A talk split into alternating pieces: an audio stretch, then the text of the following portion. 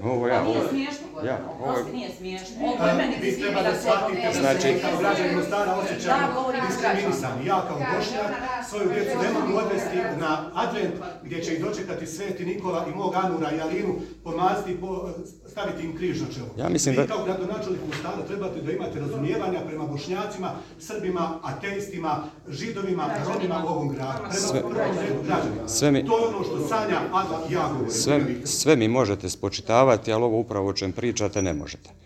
Znači sve drugo možete, ali ovo o čem pričate ne možete. E, zimski grad o kojem vi pričate će biti u sklopu adventa, znači kako je osmišljena priča, evo ja ne znam je li iskomunicirana prema van, osmišljena je na način da se park Zrinjevac osvijeti na način da to bude ta zimska bajka. Znači da probamo naći sredstva, da kupimo dodatne lampice, da imamo jednu, jedan preljepi ugođaj, da na šetnici imamo taj ugostiteljski dio, da u parku imamo i rukotvorine i ostalo. Ja mislim, i zato vas molim sve da pomalo stanete na loptu, ajde pustite da, da napravimo onako kako jest, uhvatili ste se naziva bez ikakvog razloga, mislim da ćemo se nas dvojica družiti na adventu i da ćete na kraju reći, ok, možda je bilo možda nije, možda nije bilo razloga da ovo napravimo, ali gledajte, ako vi napravite kao novinari atmosferu takvu sa trenutno u gradu, ovo o čem vi pričate, bez ikakvog razloga, onda smo na krivoj strani. Ja očekujem odgovornost od vas, medija, s kojima imam fantastičnu suradnju. Dajte ljudi da zajedno pravimo ovo, ali velim, možete mi svašta spočitavati, ali da radim nekakvu diobu, da, da, da dijelim grad Mostar na Bošnjake, na Hrvate, na Srbe, nemojte to raditi, jer to nisam. Ni slučajno, ja sam vam to Evo imate Da ste, vi, da ste vi zaista čovjek koji je do sad najbolje komunicirao sa medijima. Ne radimo to daleko. I- i dalje će to tako tako. Podržavamo i advent. Prije svega, prije svega da odgovorim kole, gospodinu na ono pitanje što je bilo što se tiče sada i onaj pozitivne priče iz grada Mostara, zaista ja mislim da je i vrijeme za grad Mostar da ovako imamo pozitivne priče da nas hvale i daj Bože da to podrži i da tako to nastavimo i dalje raditi u ovakvom okruženju i ovako dobro. Saradnja između gradske uprave i gradskog vijeća je zaista na jednom zajednom nivou. Samo me je strah da se problemi države, federacije i kantona ne prenesu na gradsko vijeće grada Mostara i mislim da je to jedino ono što bi moglo ugroziti ovakav dobar rad, ali nadam se da sigurno do toga neće doći i ne bi trebalo doći. Ovaj, što se tiče ove priče oko adventa, evo danas je to raspravljeno na sjednici gradskog vijeća. Ja, kad sam čuo za ovu priču, ja sam bio isto zatečen tim javnim pozivom, ali u razgovoru sa gradonačelnikom i njegovom viđenju ovog prijedloga, njegovog, znači, za ova rješenja, znači, morate shvatiti da postoje dvije mogućnosti. Prvo što se nisam složio je bilo što u budžetu grada Mostara sredstva su predviđena, ipak su javna sredstva predviđena su za manifestaciju koja se zove Advent, a u budžetu nema te stavke Advent, već imamo novu godinu i zimski grad. A to se sve može promijeniti odlukom, znači sada kad budemo radili rebalans budžeta. Ono što je bitno i ovo što gradonačelnik kaže da je poruka u ovom gradu ne treba nikoga osporavati, nikome smetati, znači da upražnjava i da obilježava svoje i vjerske blagdane, znači i datume, i da ih obilježava na način kako oni misle da to treba.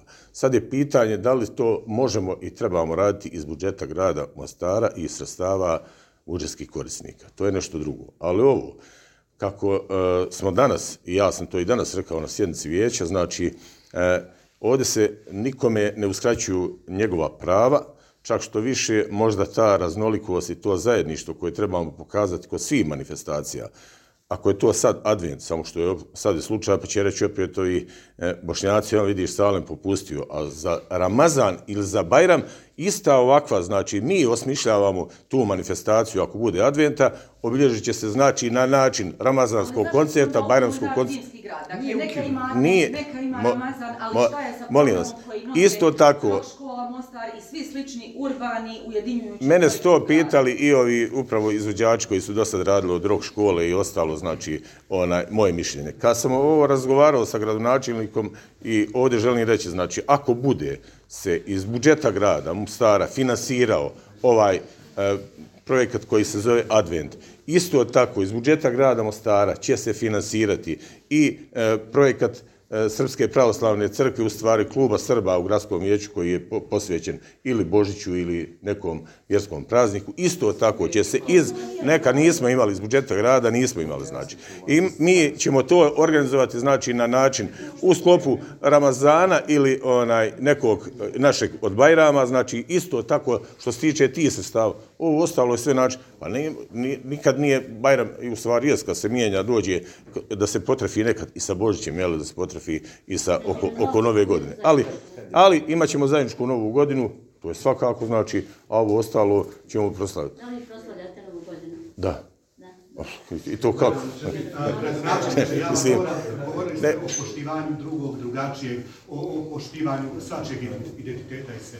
Šta je gradonačelniče eh, sa gradskom upravom Mostara, odnosno službenim stranicama eh, grada Mostara? Eh, Imate pro forme na bosanskom i na srpskom jeziku, kada se uđe u to, to je samo copy-paste, srpski jezik čirilicom piše tijekom, u svezi toga, glede, tisuću, ispada smjurija. Drugo, ja kao Bošnjak, kada uđem u gradsku upravu Mostara, želim da dobijem obrazac gdje piše da ću e, ispuniti ličnu kartu, a ne osobnu iskaznicu. Želim da tu piše da ja živim u Hercegovačkom neretvanskom kantonu, a ne u Županiji. Ja kao Bošnjak to nemam pravo. E, zašto e, je na web stranici isključivo hrvatski jezik, a piše da ima bosanski i srpski. Kada će se to promijeniti, odnosno kada ćete početi uvažavati vaše stanovnike, ovaj, i bošnjake i srbe, odnosno oni koji imaju materni jezik bosanski ili srpski?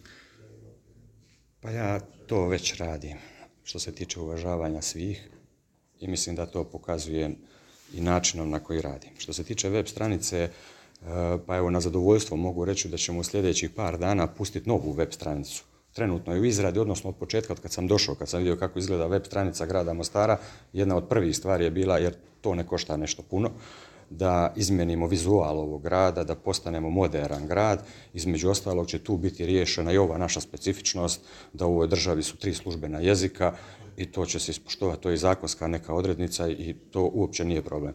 Imamo vaše obećanje. Što se, pa to, to, to nemam, ja ne moram obećavati, to je moja zakonska obveza, da se mi razumijemo. E, S druge strane, kad je dokumentacija i kruženje dokumentacije unutar grada, imamo isto jednu specifičnu situaciju. Sad ja ne mogu imati mišljenje o tom svoje, međutim, to je onda moja privatna stvar, ali evo, dokumentacija koja ide, koja se priprema u odjelima, koju priprema Bošnjak, ide na bošnjačkom jeziku, Hrvat na hrvatskom, bosanskom, pardon, e, Srbin na srpskom, tako da, e, to je specifičnost Mostara. Ja dobijem često dokumentaciju na nekom od jezika koji nije moj maternji, pa nemam problem s tim. E, opet, evo, isto koji za advent i zimski grad, e, nemojte ljudi praviti problem gdje ga nema, imamo vrlo ozbiljni problema. Vjerujte mi, mislim da smo pokazali u zadnjih 8-9 mjeseci u kom smjeru ide ovaj grad i tražimo od vas podršku, jer ste vi neko ko kreira i mijenja javnosti i ostalo vrlo veliku odgovornost, jer i vi isto koji ja živite u jednom vrlo specifičnom gradu gdje nekad jedna rečenica ide krivo i vrati nas mjesecima nazad. Dajte, budite partneri u, u, u izgradnji ovog prelijepog grada. Evo, to je... Mo- Molim vas, moram ja samo reći, znači, drago mi je što je e, gospodin Kajan e, primijetio ovo i znam da se oglašava po tom pitanju i mi smo to primijetili. Znači, to su stvari koje se zaista rješavaju i dešavaju sada sa ovom izmjenom web stranice. Znači, stranica gradskog vijeća, ja mislim da je malo drugačija.